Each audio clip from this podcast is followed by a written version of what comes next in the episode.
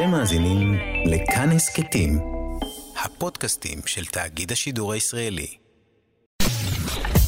אתן מאזינות ואתם מאזינים לכאן הסכתים. כאן הסכתים, הפודקאסטים של תאגיד השידור הישראלי.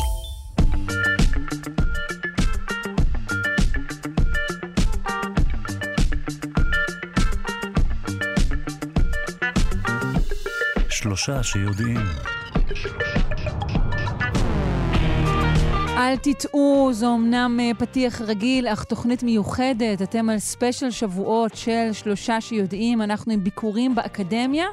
פנינו לאוניברסיטאות המובילות בישראל וביקשנו מהן לסמן עבורנו את החוקרים, החוקרות והמחקרים המבטיחים של השנה. העורך שלנו רז חסון, המפיקה אלכס לויקר, על הביצוע הטכני אלון מקלר, ואנחנו עצים להתחיל.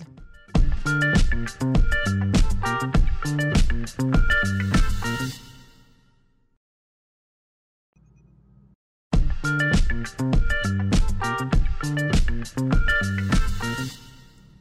בספיישל השבועות שלנו עם המחקרים המבטיחים של השנה. אני פונה כעת לדוקטור ניצן גונן, ראש המעבדה לחקר קביעת המין באוניברסיטת בר אילן. שלום. שלום רב. היי, חג שמח. חג שמח, תודה על ההזמנה. בשמחה ובכבוד. מה המשתנים שבעצם משפיעים על uh, קביעת מין העובר? Um, אוקיי, זו שאלה מעניינת. Um, בגדול, uh, קביעת המין, שזה בעצם ההחלטה האם עובר יהפוך להיות uh, זכר או נקבה, זה משהו שבאורגניזמים שונים נקבע בצורה שונה. יש חיות כמו קרוקודילים וצבים, שבהם הקביעת מין נקבעת לפי הטמפרטורה שבה יותגר העובר. אה, אבל באורגניזמים גבוהים יותר זה משהו שהוא מבוסס על גנים ועל כרומוזומים.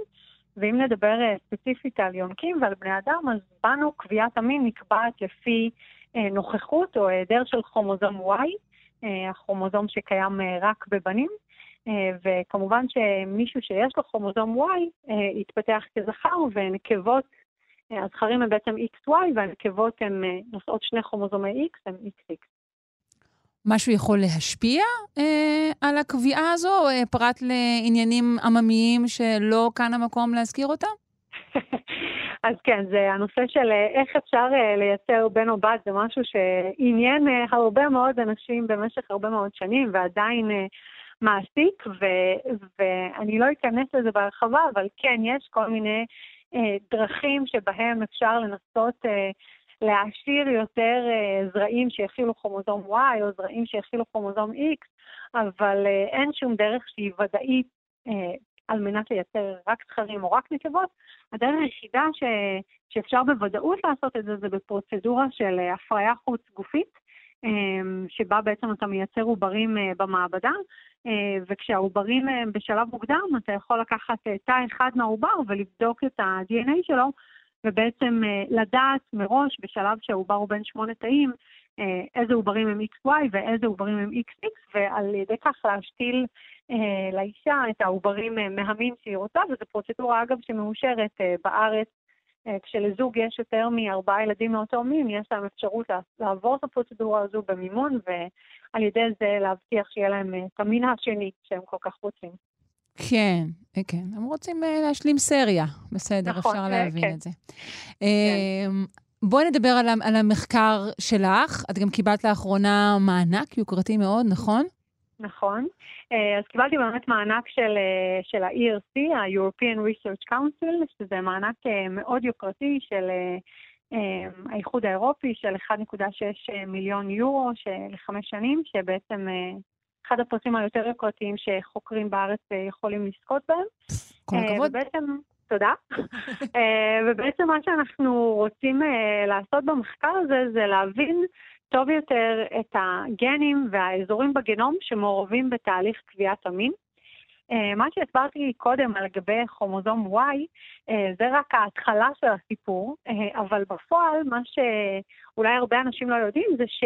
כשעובר נוצר, אה, לא משנה אם הוא XY או XX, בהתחלה הוא יוצר איזשהו איבר ראשוני שנקרא גונדה הבי-פוטנציאלית, שהאיבר הראשוני הזה, אם גנים מסוימים יתבטאו, הוא יהפוך להיות אשכים, ואם גנים אחרים יתבטאו, הוא יהפוך להיות שחלות. כלומר, כולנו, כולנו נולדנו רב, מקום. רב-מיניים. אוקיי. בדיוק.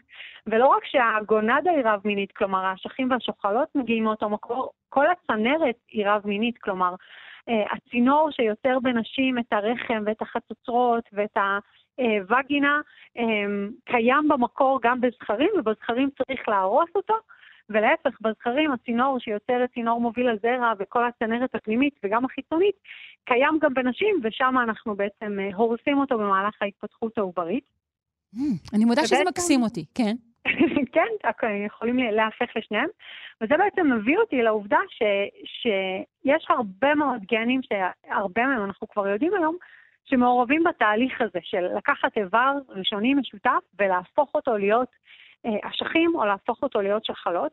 אה, ובהתאם, בגלל שכל כך הרבה גנים מעורבים בתהליך, יש אה, לא מעט אנשים שבהם התהליך לא קורה כמו שצריך. אה, האנשים האלה נקראים, אה, אה, אה, אני לא קוראת להם כל כך חולים, כי לפעמים יכולים להיות אה, אה, לא באמת חולים, אבל אה, בואו נקרא להם אינדיבידואלים, מהמם. שבהם יש אה, מה שנקרא היפוך מין בעברית, או בשפה המקצועית זה נקרא Disorder of Sex Differentiation, או בקיצור DSD, שזה אנשים שבהם בגלל איזושהי מוטציה, אמ, אדם שהוא XY לא באמת נולד בתור זכר, הוא יכול להיוולד בתור נקבה מוחלטת, אה, וגם מישהי שהיא XX יכולה להיוולד בתור זכר, וכל מה שבאמצע. כלומר, גם יכול להיוולד תינוק עם גניטליה שהיא לא בדיוק של זכר ולא בדיוק של נקבה, זה נקרא אטיפיקל גניטיליה, גניטליה שהיא לא תקינה. אמ, וכלל המופעים האלה של DSD מופיעים באחד מכל 4,000 תינוקות.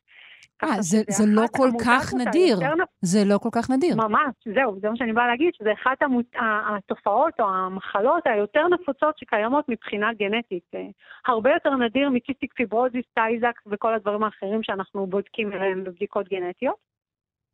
וזה בעצם חלק מהמחקר שלנו במעבדה, להבין את הסיבות או את המוטציות או השינויים הגנטיים שגורמים לאנשים להיוולד ככה. אה, ולמה זה חשוב? ואני מניחה שהיית רוצה לשאול אותי, כי, כי בעצם כל אני, התהליך אני מניחה שהוא יכול להיות שזה אנשים שסובלים במהלך חייהם. אז, אמ, אז זה סיפור די מורכב, כי האנשים האלה יכולים להיות מאופיינים בכל מיני שלבים בחיים. אה, זה יכול להיות מאופיין ו- ולהתגלות עוד במהלך ההיריון, אם למשל אישה עושה בדיקה של סיסי שליה או מי שפיר, וכמובן עושה אולטרסאונדים, ובאולטרסאונד הרופא אומר לה, מזל טוב, יש לך בן, ובסיסי שליה, ורואים שהכרומוזומים הם XX, אז כבר אפשר להבין בהיריון שמשהו יש פה איזה. בלאגן.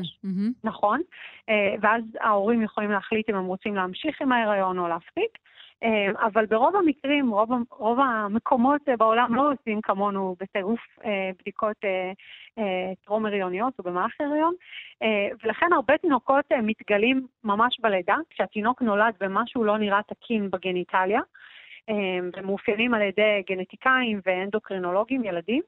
אה, חלקם התגלו בגיל ההתבגרות, כלומר, אם יש לך אה, מישהי, ילדה, שהיא נראית כילדה לכל דבר, אה, ובגיל 13 כל החברות שלה מקבלות אה, מחזור והיא לא מקבלת ומתחילים לעשות ברור, יכול להיות שבגיל 13 אה, יגלו שהיא בכלל הייתה XY והייתה אמורה להיות לפני 13 שנה בן, אם הכל היה תקין.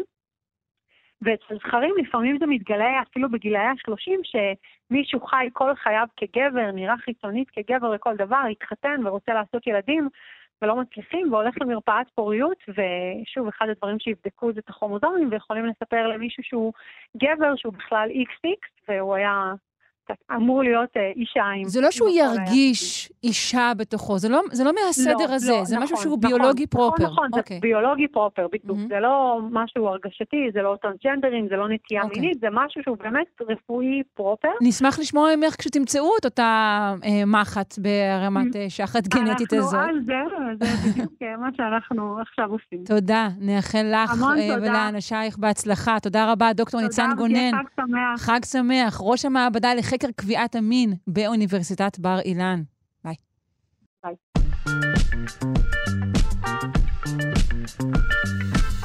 אנחנו בספיישל ביקורים של שלושה שיודעים. עם כל המחקרים והחוקרים המבטיחים של השנה, ואני רוצה לפנות כעת לפרופסור שחר קווטינסקי, הוא חוקר בפקולטה להנדסת חשמל על שם ויטרבי בטכניון. היי, שחר. היי, שרון. בוא ספר לנו על המחקר שלך. אז בעצם המחקר שלי עוסק באיך מחשבים ייראו בעתיד.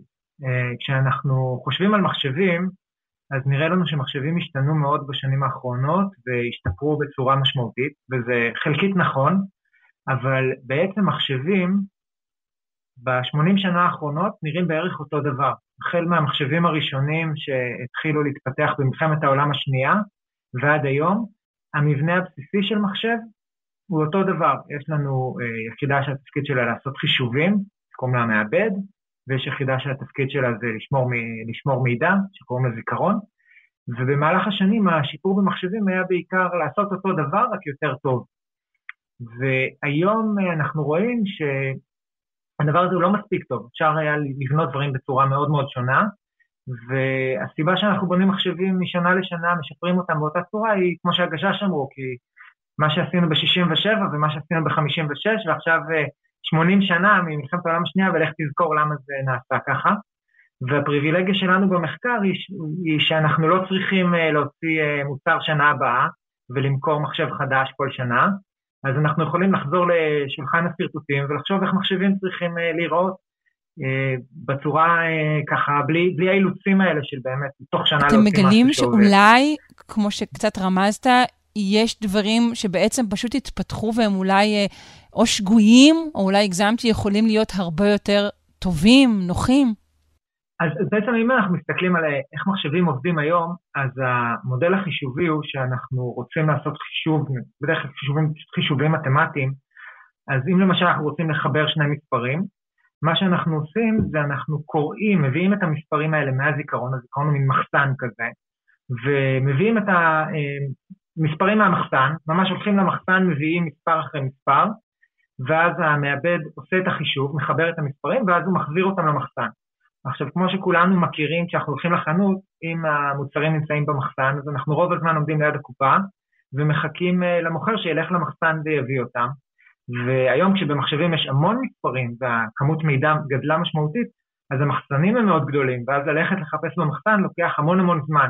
ובעצם היום רוב הזמן, אה, כשאנחנו מריצים תוכנה של מחשב, רוב הזמן הולך על החיפוש הזה במחסן, ולא על החישוב שהוא בעצם מה שרצינו לעשות. ואם אנחנו מסתכלים על למשל מכונת חישוב כמו המוח, המוח שלנו הוא גם מכונה שעושה חישובים, המוח לא בנוי ככה בכלל.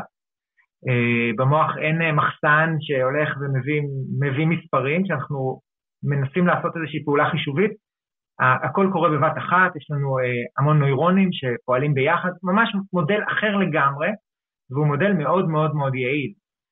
ולכן אנחנו מנסים לחשוב איך אפשר לבנות מחשבים בצורה לגמרי אחרת, שאין בה הפרדה בין המקום ששומרים את המידע למקום שעושים חישובים. ו... וכמו שאמרתי, הפריבילגיה שלנו היא שאנחנו יכולים להרשות את זה לעצמנו. זו הפריבילגיה שלנו באקדמיה, כי אנחנו אה, יכולים להרשות לעצמנו לשבור את הפרדיגמות ו... ולהתחיל מההתחלה.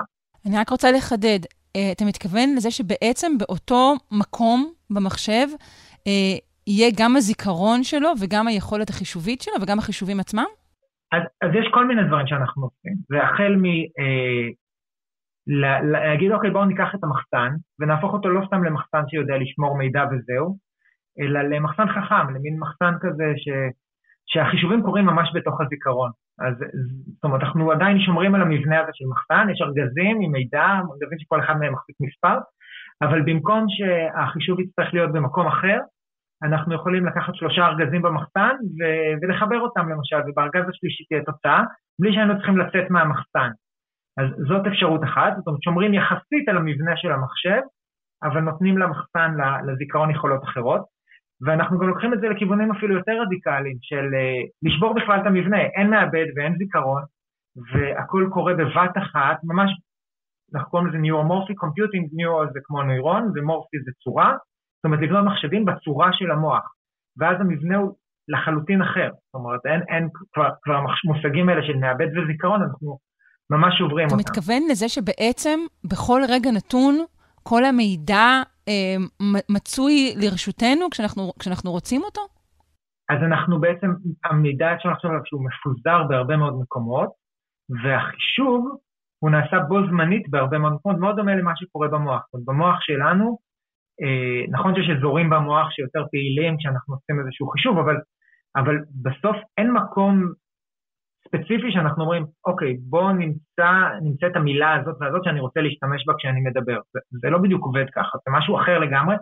זה מודל חישובי מאוד מאוד שונה מהמודל החישובי שבו אנחנו בונים היום מכונות חישוב. Uh, הבעיה הכי גדולה עם uh, לנסות לבנות מכונות כאלה, היא שאנחנו לא באמת מבינים עד היום uh, איך המוח עובד. זאת אומרת, זה לא שאני יכול ללכת למדען מוח ולהגיד לו, אוקיי, בוא תתן לי את המשוואות שמתארות את, uh, את הפעולה של המוח ואני רק אממש אותן באלקטרוניקה.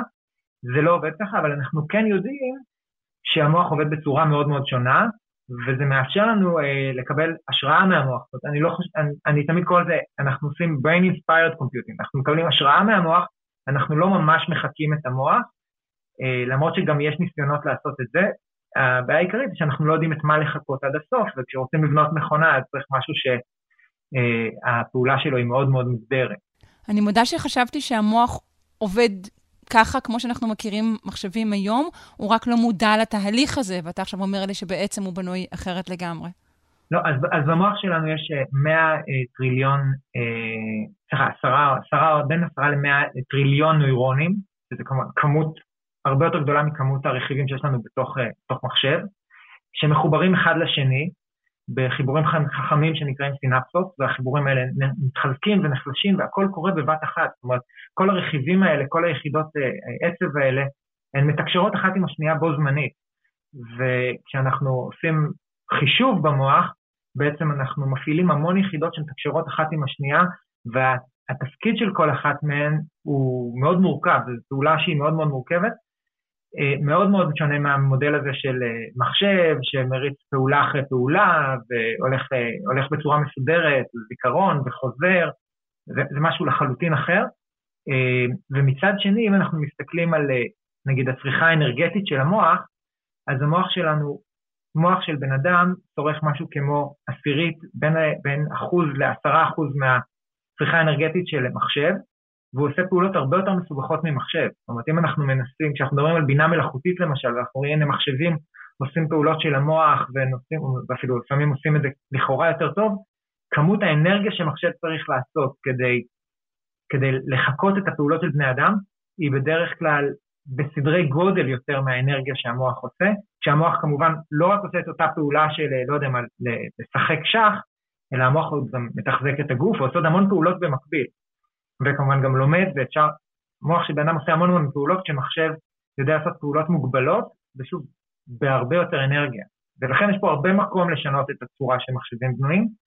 השאלה הגדולה היא איך עושים את זה. אמ, זה מאוד אה, מרגיע וגם מאוד מחמיא, כי אנחנו רוב הזמן טרודים בנקודה, בזמן, בבינה מלאכותית אמ, תעקוף אותנו, תהיה טובה מאיתנו, אז אני שמחה לשמוע את זה ממך.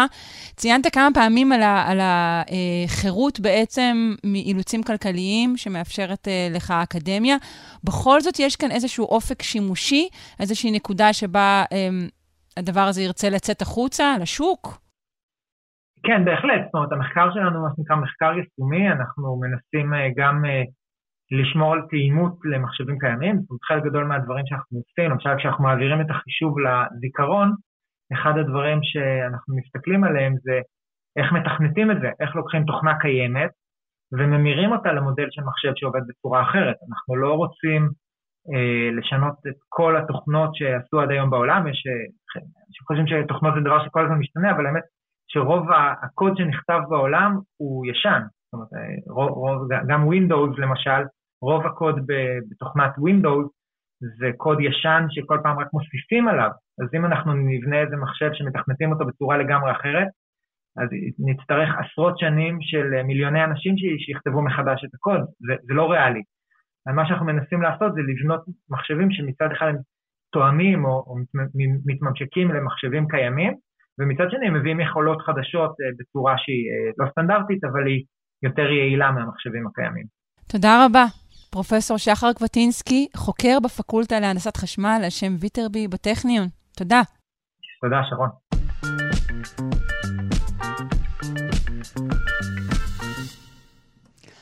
אנחנו כאן, כאמור, בספיישל שבועות, בו אנחנו מסמנים את uh, המחקרים המבטיחים של השנה, ואני רוצה לשוחח כעת עם הפרופסור איציק מזרחי, הוא חוקר המחלקה למדעי החיים באוניברסיטת בן גוריון בנגב, וחבר במכון הלאומי לביוטכנולוגיה בנגב. שלום.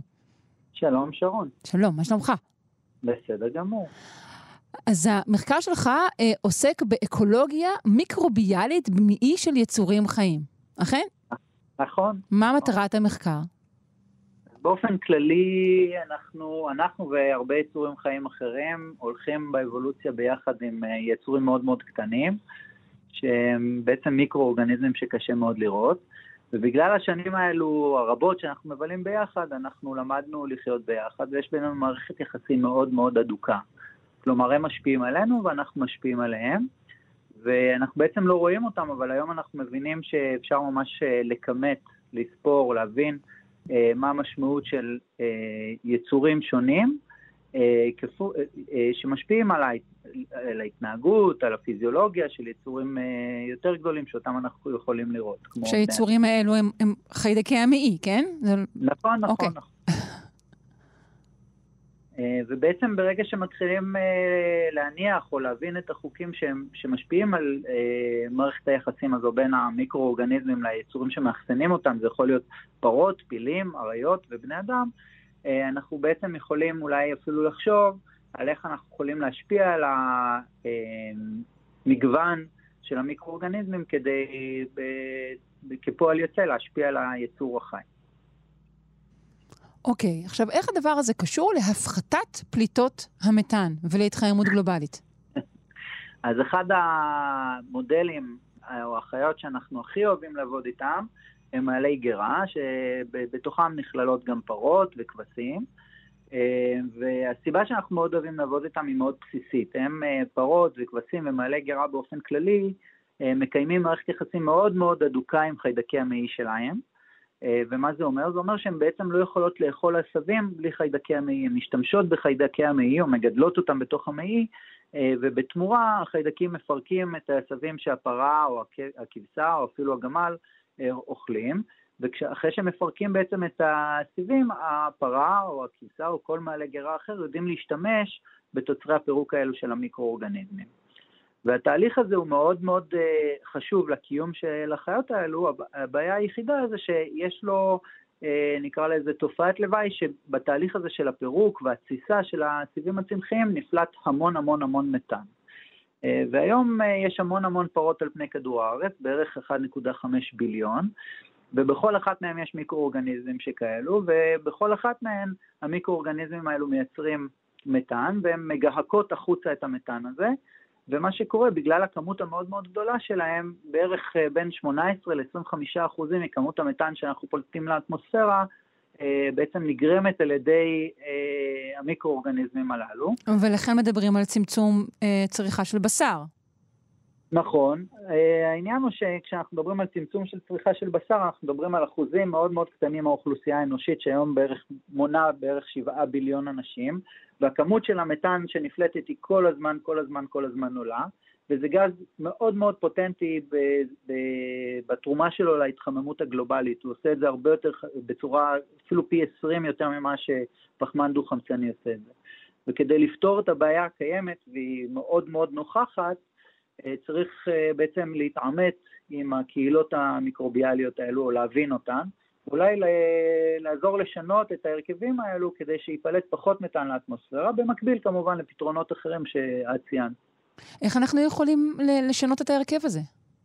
אז אה, קודם כל, אנחנו מתחילים בללמוד אותו. ומה שלמדנו, אחד הדברים שלמדנו זה שיש פרות שיש להן הרכבים שהם שונים, אה, והשוני הזה הרבה פעמים מתבטא בזה שהן פולטות פחות מתאן ועדיין מייצרות אה, הרבה חלב, כי כמו שאמרתי קודם, המיקרואורגניזמים האלו שולטים או משפיעים על כמות החלב וכמות המתאן שייפלט. ואחרי שהבנו את ההרכבים, או זיהינו את ההרכבים שאחראים על פליטה של פחות מתאן, אנחנו יכולים לחשוב על דרכים אה, להשפיע על ההרכבים האלו, ואנחנו בעצם עושים שני דברים ב...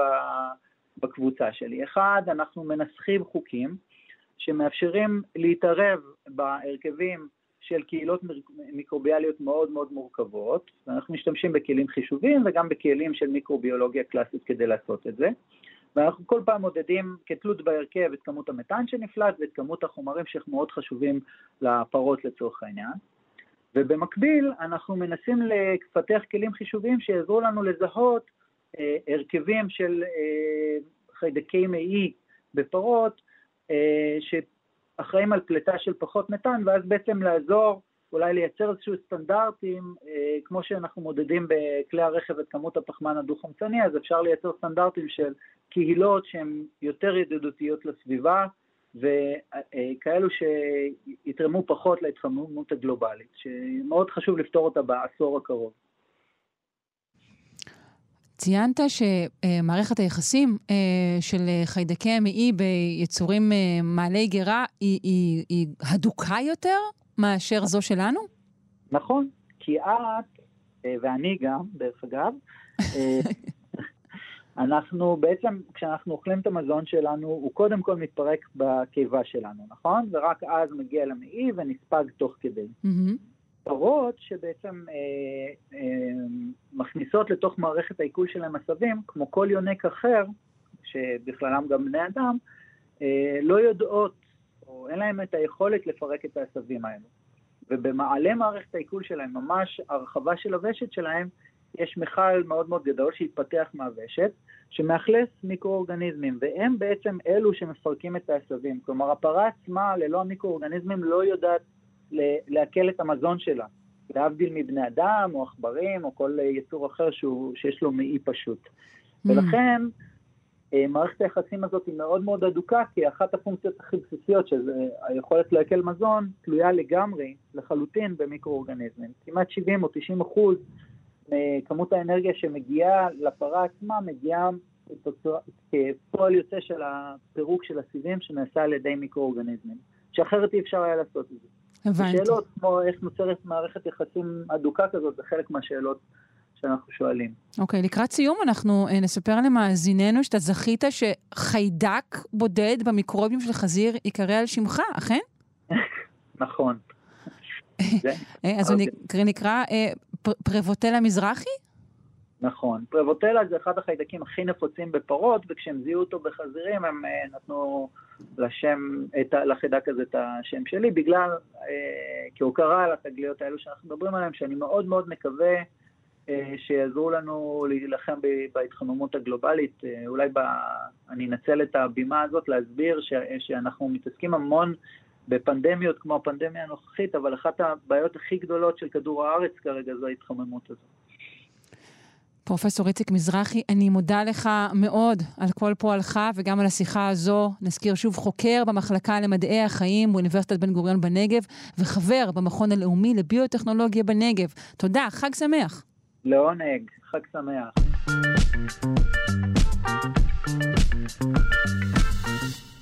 שלושה שיודעים, ספיישל שבועות עם המחקרים המבהיקים והמבריקים והמבטיחים של השנה. אנחנו עם דוקטור לירון ברק, חוקרת במחלקה לחלקיקים בבית הספר לפיזיקה ואסטרונומיה למדעים מדויקים באוניברסיטת תל אביב. שלום. היי, שלום. היי. במה עוסק המחקר שלך, שגם נציין שהוא עתיר פרסים ו... ו- ובכלל הפוקוס נמצא עליו ברמה מאוד גבוהה. במה הוא עוסק? אמ, אז אוקיי, אני רק אתחיל את המשפט להגיד שאני באמת מרגישה שאני ברת מזל, שכל בוקר אני מתעוררת אה, ליום חדש לעשות פה מחקר שאני נורא אוהבת ונורא נהנית ממנו. אמ, איזה כיף. באמת, כמו שאני מקווה לשתף אתכם עוד מעט, אה, אז הוא מאוד מרתק בעיניי. אמ, אז מה שהקבוצה שלי בעצם עושה, זה שאנחנו מחפשים אחרי חלקיקים אלמנטריים חדשים שלא מוכרים עדיין למדע. פשוט ככה, קמים בבוקר ומחפשים חלקיקים שלא מוכרים. אז אולי גם ננסה להסביר רגע את המשפט הזה, הכותרת, עכשיו בואי נגיד מה, מה זה באמת אומר. אז uh, אנחנו כבר יודעים שכל העולם uh, ש, שמורכב סביבנו, כל מה שאנחנו מכירים ויודעים, יש לנו בתורת החלקיקים, אנחנו מכירים uh, תורה או מודל שיכול להסביר את הכל, את הכוחות, את, ה, את החלקיקים שאנחנו באמת רואים, והכל מסתדר בתוך מודל נורא נחמד, הוא נקרא מודל סטנדרטי, למרות שהוא ממש לא סטנדרטי, וכביכול הכל, הכל נחמד. אבל יש המון עדויות אה, חד משמעיות שהמודל הזה, שהוא כבר אה, בן 60 אה, כמעט, הוא לא, הוא לא באמת יודע להסביר משהו לא. עובד, משהו חורק, יש איזו בעיה משהו- באחד מצידי המשוואה שם. כמה בעיות, לא, לא רק. בעיה אחת, יש הרבה סוגים של בעיות, ולכן יש המון, המון מאמץ לנסות ב- להרחיב מעבר למודל הזה ולמצוא את המודל הנכון, את התורה הנכונה, שבאמת תתאר את כל מה ש, שקורה סביבנו ותסביר את כל מה שאנחנו יודעים ומכירים. אה, ואני בתור ניסיונאית, ביחד עם הקבוצה שלי, אנחנו חלק מניסוי אה, אטלס, שזה בעצם הגלאי הגדול ביותר שנמצא במאיץ ה-LHC, שבסרן ליד ז'נבה. אה, למי שזוכר, אז אה, אז לפני אה, עשר שנים, ביולי, ברביעי ליולי זה יהיה בדיוק עשור, גילו שם את חלקיק ההיגס, ו- וממש בימים אלה המאיץ חוזר לפעולה. ושם במאיץ הזה, אה, אנחנו בניסוי שלנו בגלאי האטלס מנסים לחפש חלקיקים חדשים, שאם נמצא אותם, זאת תהיה הפעם הראשונה שאנחנו מגלים באופן חד משמעי פיזיקה שהיא מעבר למודל הסטנדרטי. שנקראת פיזיקה חדשים. חדשה בעצם. כן, שזה נקראת פיזיקה חדשה, פיזיקה מעבר למודל הסטנדרטי, פיזיקה חדשה, אה, וזו תהיה הוכחה חד משמעית לזה ש- שגילינו משהו חדש שלא ידעו מקודם, ויהיה מאוד מרתק לנסות להסביר את זה.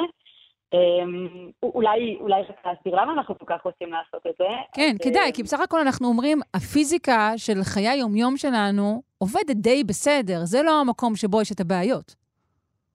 אמ, אז השאלה איך אנחנו מגדירים את הפיזיקה של חיי היום-יום שלנו, אבל אם אנחנו מסתכלים בסקלות מאוד מאוד קטנות, ואנחנו סתם חושבים על, על הדבר הכי קטן שאנחנו יכולות לחשוב עליו, בואי נחשוב על גרגיר של אבק, ונחשוב ממה הוא מורכב, ואז ממה זה מורכב, וממה זה מורכב, וממה זה מורכב.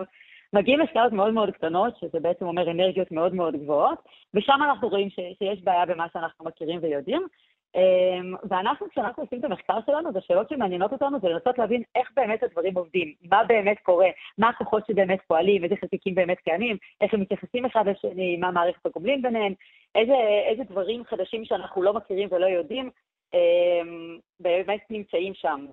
ואם אני אקח אותנו משהו כמו, פעם היינו אומרים 100 שנה, אבל היום זה כבר 120 שנה אחורה, אז ב-1897 תומסון אה, אה, גילה חלקיק חדש, חלקיק קטן, ובאמת השאלות ששאל, שהוא שאל את עצמו, זה השאלות שאנחנו שואלים את עצמנו, וזה הוביל אותו לגלות חלקיק נורא חדש ונורא קטן, והשאלה הנשאלת, מי זה מעניין, אז הוא גילה חלקיק חדש וקטן, ואנחנו הרווחנו עוד קצת ידע, נורא נחמד, אה, ובתור בריטי טוב, אז הוא הלך אה, לחגוג בפאב את את התגלית הגדולה שלו, של החלקיק החדש הקטן, שלאף אחד לא היה אכפת ממנו, וחברים ש- שאמרו לו, למה זה טוב, למה זה טוב? אז הוא כוסית to the useless electron, לאלקטרון חסר התועלת.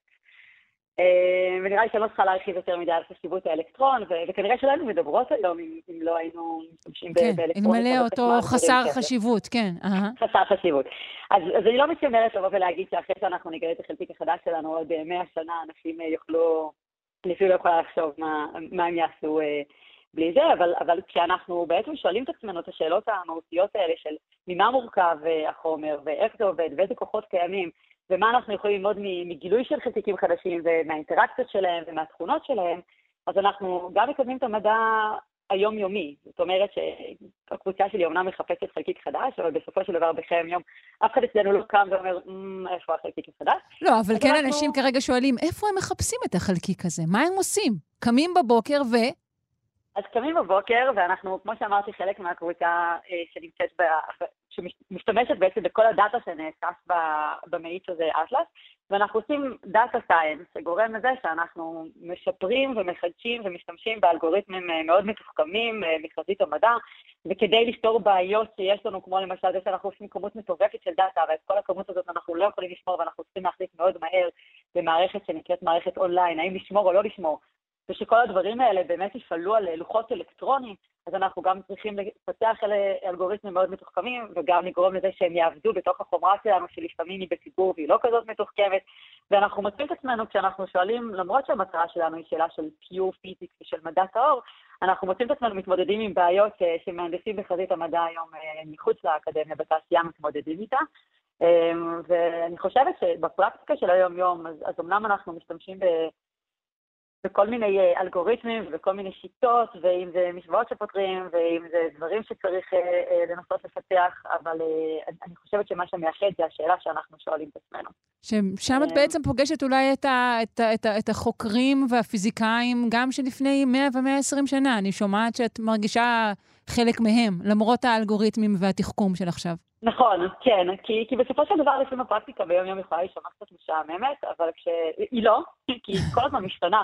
באמת, אני כבר אה, יותר מעשור בזה, וזה כל הזמן משתנה וזה כל הזמן מרגש מחדש, אבל אני חושבת שהשאלה, וזה מה שהכי מעניין, למה, איך, מה, מה זה אומר, מה אנחנו לומדים, אצלנו גם תוצאה שלא גילינו, היא אומרת משהו, וזה מאוד מרגש לדעת מה זה אומר. ולחשוב מה, מה, מה שלא גילינו, מה, מה אפשר ללמוד מזה ואיך אפשר להשתמש בזה. Mm-hmm. חלק מהעניין הוא שאנחנו באמת עובדים בקולבורציה מטורפת של אנשים מכל העולם, באמת 52 אה, מדינות שותפות ביחד בניסוי של יותר מ-4,000 איש, וזה כיף מאוד גדול. אנחנו עובדים עם אנשים שכביכול מאוד שונים מאיתנו. מגיעים ממקומות אה, הייתה לי פוסט-דוקטורנטית שלפני שהיא הגיעה אלינו, חשבה שבישראל כולם בגמלים, והיא ממש עשתה בתוך ה... ב Google Map, אתה יכול לעשות trip כדי שתראה שבאמת יש בתים ויש רחובות ומכוניות. זה רק אלגוריתם של גמל, זה לא... אה, דוקטור לירון ברק, אני מאחלת לך ולכם שתלכו אל הפאב אה, בזמן הקרוב או הרחוק ותרימו כוסית אה, לרגל גילוי חדש, ושיהיה המון בהצלחה. אנחנו כן, נאלצות להיפרד. דוקטור לירון ברק, חוקרת המחלקה לחלקיקים בבית הספר לפיזיקה ואסטרונומיה למדעים מדויקים באוניברסיטת תל אביב. חג שמח. חג שמח,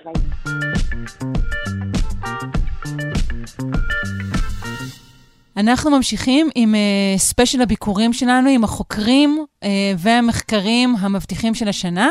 איתי על הקו נמצא פרופסור איתי בן פורת, סגן דיקן הפקולטה לרפואה באוניברסיטה העברית. שלום. היי, שלום. היי. Uh, איתך אנחנו רוצים לשוחח על uh, מרכז ראשון בישראל לרפואה חישובית שיוקם בהמשך השנה, נכון? נכון מאוד, אנחנו, זה פרויקט, אה, פרויקט הדגל שלנו בפקולטה לרפואה ואחד מהפרויקטים המרכזיים של האוניברסיטה העברית בשנים האחרונות.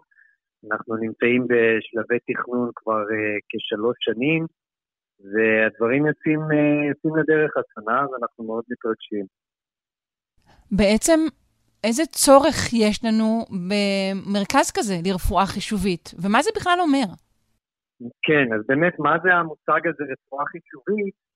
אה, זה מושג מאוד אה, כללי מבחינתנו, שאומר, בואו נסתכל על תחום הרפואה, הטיפול בחולים, ובואו נסתכל על כל המחקר שקשור לשפר את הבריאות שלנו, ונשאל האם אנחנו היום באופן מיטבי משתמשים בכוח של אה, נתונים ושל מחשבים. האם הכוח, כוח של חישוביות נכנס לרפואה וממצה את הפוטנציאל שלו? והתשובה היא שלא. אני חושב שכל אחד מאיתנו בחיים של, שלו, עם הטלפון הנייד ובכל תחום אחר, אנחנו רואים את העוצמה של, ה, של המחשבים. אבל התחושה היא שבתחום הרפואה יש לנו כברת דרך ללכת, ואם אנחנו מסתכלים על העתיד, העתיד נמצא בנתונים, מאגרי מידע עתירי ידע. ואם אנחנו מסתכלים קדימה, אנחנו צריכים להגיע למצב שבו הנתונים, המידע וכוחות החישוביות שמטפלים במידע הזה, באמת הכוח שלהם בא לידי ביטוי בכך שנבין מחלות יותר טוב ונטפל בחולים יותר טוב. וזו הסיבה להסתכל קדימה ולהגיד צריך מרכז כזה עכשיו עם הכותרת הזאת רפואה חישובית. מה בעצם זה ידרוש מרופאים? נכון? זה בעצם מרכז ש... שרופאים יעברו בו את, ה... את ההכשרה. אז יש למרכז כמה פנים. קודם כל, אני רק רוצה להוסיף שאנחנו אומרים, אה, דיברתי על מידע. איזה מידע? אז יש לנו היום אה, יכולת אדירה לאסוף כמויות אדירות של מידע, וזה מידע מסוגים שונים. חלק ממנו קשור לדברים קליניים, זאת אומרת, מה, מה קורה בגוף של חולה אחד שרופא מטפל בו, כל המדדים של דם וכולי וכולי, ותמונות ו imaging וצילומים, איך מטפלים בהם. אחר כך יש מידע גנומי מולקולרי, אנחנו יכולים לאסוף גנים ולקרוא רצפים ומולקולות ומטבולומיקה, יש לנו מכשור אדיר של, אפשר לעשות טונות של מידע שאנחנו יודעים לעשות. וזה לא רק מהחולים, אלא גם ממודלים שונים שאנחנו עובדים איתם במעבדה, אם זה תאים, אם זה כל מיני מערכות שאנחנו חוקרים. אחר כך יש את כל מה שקורה באוכלוסייה. מי חולה, איפה חולה, מה הגורמים הסביבתיים שגרמו למחלה. שוב, כמויות אדירות, אדירות של מידע. אני חושב שהיום, בגלל הקוביד, כל אדם מבין מה זה המידע הזה, למה היינו צריכים לדעת איך קורה, איך נראה הווירוס, למה היינו צריכים לדעת מה קורה בגוף של החולים. למה היינו צריכים לדעת איפה נדבקים וכמה נדבקים? וראינו איך האנושות מנסה לקחת את כל המידע הזה ואיכשהו להתמודד עם הקוביד, מה שנעשה באופן יחסי בהצלחה מצד אחד, אבל בארץ ראינו כמה היה מסובך וקשה באמת לקחת את כל האינפורמציה הזאת ולהבין ממנה מה קורה ולקבל מדיניות. אז זה ממחיש בעצם שכשאנחנו מדברים רפואה חישובית, זה כולל הרבה מאוד סוגים של מידע מאוד שונה, וגם אנשים שונים שמשתמשים בו. מצד אחד, נכון, יש את הרופאים, מצד שני, יש אה, אה, חוקרים ואנשי חישוביות שיש להם את הכוח לאסוף מאגרי מידע ולפתח את הכלים לנתח אותם באופן נכון. אז אנחנו צריכים להנגיש את זה א' לחוקרים, וב' לתת גם לרופאים, שחלקם בעצמם כמובן חוקרים, היכולת להשתמש בזה ולטפל טוב יותר. וזה מהות המרכז. אז נחזור לשאלתי לגבי הרופאים עצמם שיגיעו, ואני גם מוסיפה לזה, אני, אני לא יודעת אה, בין כמה אתה, זאת שאלה קצת אישית, אבל עד כמה אה, דמיינת את, ה, את הרפואה אה, כש, כשנכנסת לתחום, או הרבה קודם לכן, כשחלמת להיכנס לתחום, עד כמה דמיינת אותה ככזו, ככל כך אה, אה, נשענת על, על מאגרי מידע? אז זה דבר ש, שקורה באופן הדרגתי במהלך החיים של כולנו ברפואה ומחוץ לה, ואנחנו צועדים אל העתיד של יותר ויותר נתונים ויותר ויותר כוח חישובי, ו... וזה תהליך טבעי שאנחנו מתרגלים אליו. אני אישית חוקר. אה, אני חוקר במעבדה סרטן והזדקנות, ובעצם רוב האנשים שישבו במרכז החדש, שבעצם אנחנו בונים לכבודו בניין אה, חדש יוקם כאן בעין כרם, בפקולטה לרפואה של האוניברסיטה. תחילת הבנייה אה, תתרחש אה, לפני סוף השנה הזאת.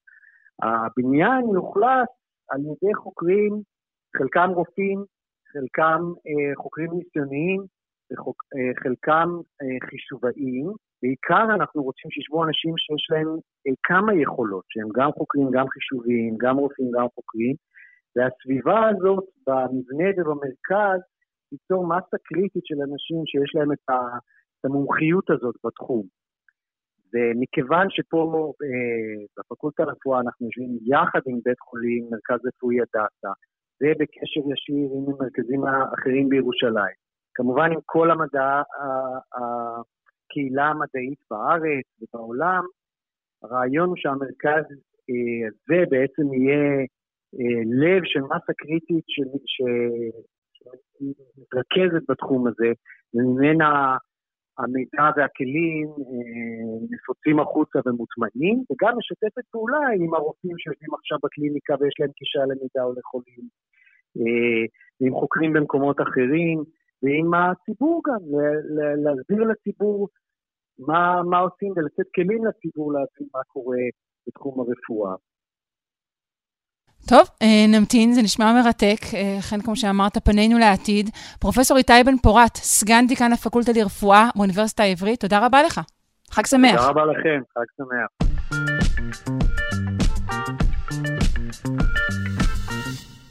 ממשיכים עם התוכנית המיוחדת שלנו לחג השבועות, וכעת אנחנו עם דוקטור רועי אדמון, מרצה בכיר בבית הספר למדעי הפסיכולוגיה באוניברסיטת חיפה. שלום. שלום שרון, אהלן. היי. אה, אנחנו עוסקים בסטרס אצל נכון. בני אדם. אה, ראשית, נגדיר בקצרה מהו סטרס. אני חושב שכל מי שגר בישראל לא צריך שיגדירו לו את זה, קודם כל. אבל בכל זאת, בואו נבדיל את זה מלחץ, נכון? מדובר נכון. בדחק, מה שאנחנו כן. קוראים? תראי, אה, זה כבר עניין קצת סמנטי. סטרס, כמו שאנחנו מתייחסים אליו בעולם המדעי, זה בעצם כל גירוי, פנימי או חיצוני, שנתפס כמאיים על ה, מה שנקרא, על ההומאוסטזיס, על השלמות או השלווה או הרוגע הנוכחי. יפה שיש כרגע. הגדרה כזאת של שלמות ושלווה ורוגע, כן. כלומר שזה שלם שמשהו זה... יכול להיגרע ממנו. נכון, נכון. אז את יודעת, זה, זה תרגום חופשי שלי של המילה הומאוסטזיס, שזה בעצם איזשהו מצב אה, אה, אקוויליבריום, שוויון כזה, כן. ושלווה או רוגע, וכל דבר שמאיים עליו, הוא, הוא נכנס תחת ההגדרה של סטרס, Mm-hmm. יש כמובן הבדל מאוד משמעותי במה שנקרא סטרס אקוטי, שזה אומר שהגורם הזה הוא גורם קצר מועד, איזשהו פרק זמן קצר, כמו למשל תאונת דרכים או ריב עם אה, בן זוג וכן הלאה וכן הלאה, מהמם. או משהו שהוא יותר סטרס כרוני, כמו למשל, אה, שוב, אפשר לחשוב על אה, לגור בישראל, במובנים מסוימים, בטח באזורים מסוימים בישראל, כן. מצב סוציו-אקונומי מאוד מאוד נמוך, חוויות שליליות בילדות שהן מתמשכות לאורך זמן, נכנס תחת הקטגוריה של סטרס כרוני. כיצד חשיפה לסטרס משפיעה על, ה... על כל המנגנונים שלנו? זו בטח שאלה שייקח כשעתיים, שלוש, זהו, או, יודעת, או עכשיו- שנתיים, שלוש למעשה. אני כבר חוקר את זה 15 שנה ואני לא בטוח שאני יודע את התשובה. אוקיי. אז, אה, אבל אה, אה, תראו, תראי, בגדול, חשיפה לסטרס היא יכולה להיות מאוד מאוד חיובית עבורנו, או אני אגיד את זה אחרת. יש לנו בגוף הרבה מאוד מנגנונים פיזיולוגיים, מוחיים, קרדיולוגיים, הורמונליים, שנועדו לאפשר לנו להתמודד בצורה טובה עם שינוי בסביבה שלנו. אוקיי, בעצם וזה שרירים ש... אני קוראת לזה שרירים כמובן בהשאלה, שבעצם הם, הם יכולים להתאמן, להתחזק, זאת אומרת דווקא אולי חשיפה לסטרס ברמה נמוכה, אך יומיומית, תחזק אותי באיזשהו אופן. מעניין שאת שואלת, התשובה לזה היא בהחלט כן, בוודאות. אה, לא יודע אם ברמה יומיומית, אבל בהחלט חשיפה לרמות סטרס נמוכות. חשיפה לרמות לסטרס כאשר את מוקפת במעגל תמיכה, למשל, לדוגמה, שעוזר לך לאבד את החוויה ולהתמודד איתה, מאפשרת לאנשים להתמודד טוב יותר עם סטרס לאחר מכן בעתיד. ושוב, אני, אני שוב חוזר לדוגמה של ישראל. בישראל, באופן אולי קצת מפתיע או לא, יש עמידות גבוהה באופן יחסי לסטרס, ואחת הסברות היא שאנחנו כולנו כחברה נחשפים להרבה מאוד סטרס מגיל יחסית צעיר, ושוב, זה חוויות שאנחנו חווים אותן כולנו ביחד, כן. ולכן אנחנו מפתחים איזושהי עמידות שמאפשרת, למשל, לחיילים בצבא לדווח על פחות סימפטומים והפרעות שמתפתחות בעקבות טראומה, לעומת חיילים בצבאות אחרים. אנחנו חוזרים להכל יחסי. כולנו מתבשלים באותו סיר, ואנחנו ביחד, יש לנו מנגנון ככה שגם אנחנו משווים את עצמנו אחד לשני, וגם יש לנו חיזוק מהסביבה. נכון. איך בעצם המחקר שלך מתבצע? הוא מחקר על אוכלוסיות רחבות, נכון? לא על פרטים. נכון, אוקיי, נכון. אז, אז. מה שבאמת מעניין אותנו בסופו של דבר היא בעיקר השאלה של השונות. והעובדה שאנחנו כולנו בני אדם מגיבים בצורה מאוד מאוד שונה אחד מהשני, ויכול לקרות איזשהו מקרה שעל פניו הוא מקרה אובייקטיבית דומה, כן? כמו שוב רעידת אדמה, או תאונת דרכים, או השתתפות במלחמה וכן הלאה וכן הלאה, והעובדה היא שמרבית האנשים מסוגלים להתמודד בצורה טובה ותקינה ובריאה עם החוויה הזאת, אה, יש בוודאי לזה השלכות מסוימות, אבל אנחנו יכולים להמשיך את חיינו, וישנה קבוצה של אנשים שתלוי בסוג המקרה, זה משפיע על כמה אנשים נכנסים לקבוצה הזאת, אם ככל שהמקרה הוא קשה יותר, יותר אנשים ייכנסו לקבוצה הזאת, שהאירוע הזה, או סדרת אירועים האלה, לא מאפשרת להם, הם לא מצליחים להשתחרר, וזה בעצם איזשהו משהו שנשאר איתם לשארית חיים, ומאוד מאוד פוגע באיכות החיים שלהם, ביכולת לנהל משפחה ועבודה וכן הלאה. ואלה הם בעצם המנגנונים שאנחנו מתמקדים בהם ומחפשים אותם, שמבדילים או שמייצרים את העמידות מצד אחד, ושאולי פועלים בצורה לא תקינה או שלא קיימים, מה שמוליד פגיעות או vulnerability מהצד השני.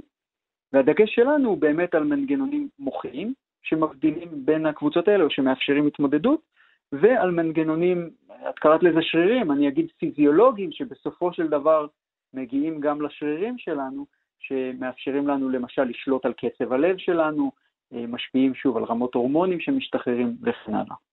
אם תוכל להגיד לנו בקצרה על מנגנונים מוחיים שונים שמצאתם? כן, אז מה שעיקר המחקר שלנו ושל עוד קבוצות מחקר אחרות מתמקד בו, הוא דווקא אולי באופן מעניין, לא בדיוק בדיוק התגובה לסטרס, אלא בעצם מה שנקרא הריליף, הריקאברי.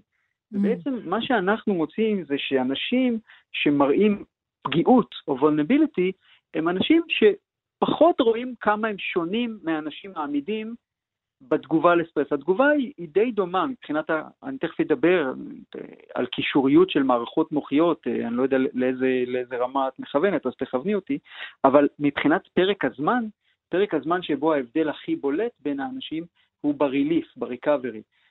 למשל, אנחנו מביאים אנשים למעבדה ומכניסים אותם לסטרס במעבדה, להיות נבדק במעבדה שלנו זה בדרך כלל לא חוויה כל כך נעימה. מה אתם עושים שם? אז גם על זה אני אשמח מציתים אש במעבדה והולכים? תדעי לך שלהכניס אנשים לסטרס זה מאוד קל. באמת, זה מפתיע לפעמים כמה זה קל וכמה זה יעיל וכמה זה אפקטיבי, אבל אחרי שאנחנו מכניסים אותם לסטרס, אנחנו גם אומרים להם, זהו, זה נגמר, לא צריך יותר לעשות את המניפולציה, אנחנו סיימנו, ואז עיקר ההבדלים באים לידי ביטוי, והיכולת של רוב בני האדם to recover, שהקישוריות המוחית חוזרת למצב ה baseline הראשוני שהיא הייתה לפני הסטרס, זה מראה לנו איזשהו מדד של עמידות, וישנה קבוצה של אנשים שלמרות שלכאורה הסטרס חלף, מבחינה מוחית, דפוסי הקישוריות המוחית נשארים כאלה שמראים כאילו הם עדיין בתוך סטרס, אין להם את היכולת, או יש להם יכולת פחותה יותר to recover, להחלים מהחוויה, אה, וזה זה, זה דווקא פרק הזמן שאנחנו מוצאים אותו כמבדיל אה, ביתר שאת בין, אה, או, או מנבא את רמת הפגיעות לסטרס. דוקטור רועי אדמון, מרצה בכיר בבית הספר למדעי הפסיכולוגיה באוניברסיטת חיפה, אני מודה לך מאוד, חג שמח. בשמחה, תודה גם לך. ביי.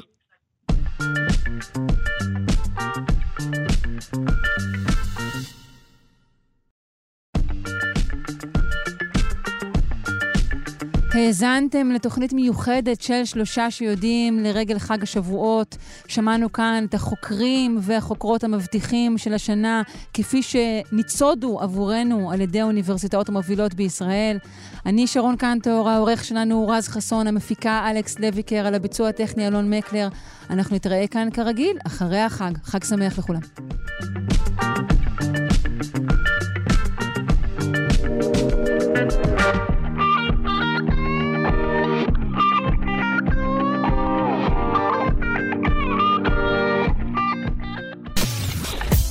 אתן מאזינות ואתם מאזינים לכאן הסכתים.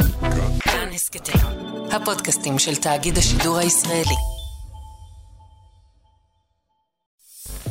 אתם מאזינים לכאן הסכתים, הפודקאסטים של תאגיד השידור הישראלי.